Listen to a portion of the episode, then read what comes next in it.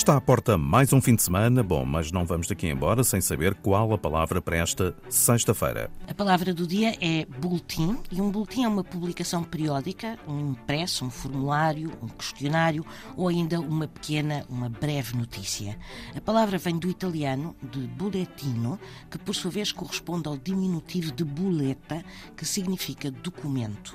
Ora, nesta última palavra, em boleta, surge uma outra palavra, a palavra bula, que remete para documento selado ou ainda selo de ouro, prata ou chumbo, que era utilizado antigamente pelos papas e soberanos em documentos atestando a autenticidade dos mesmos.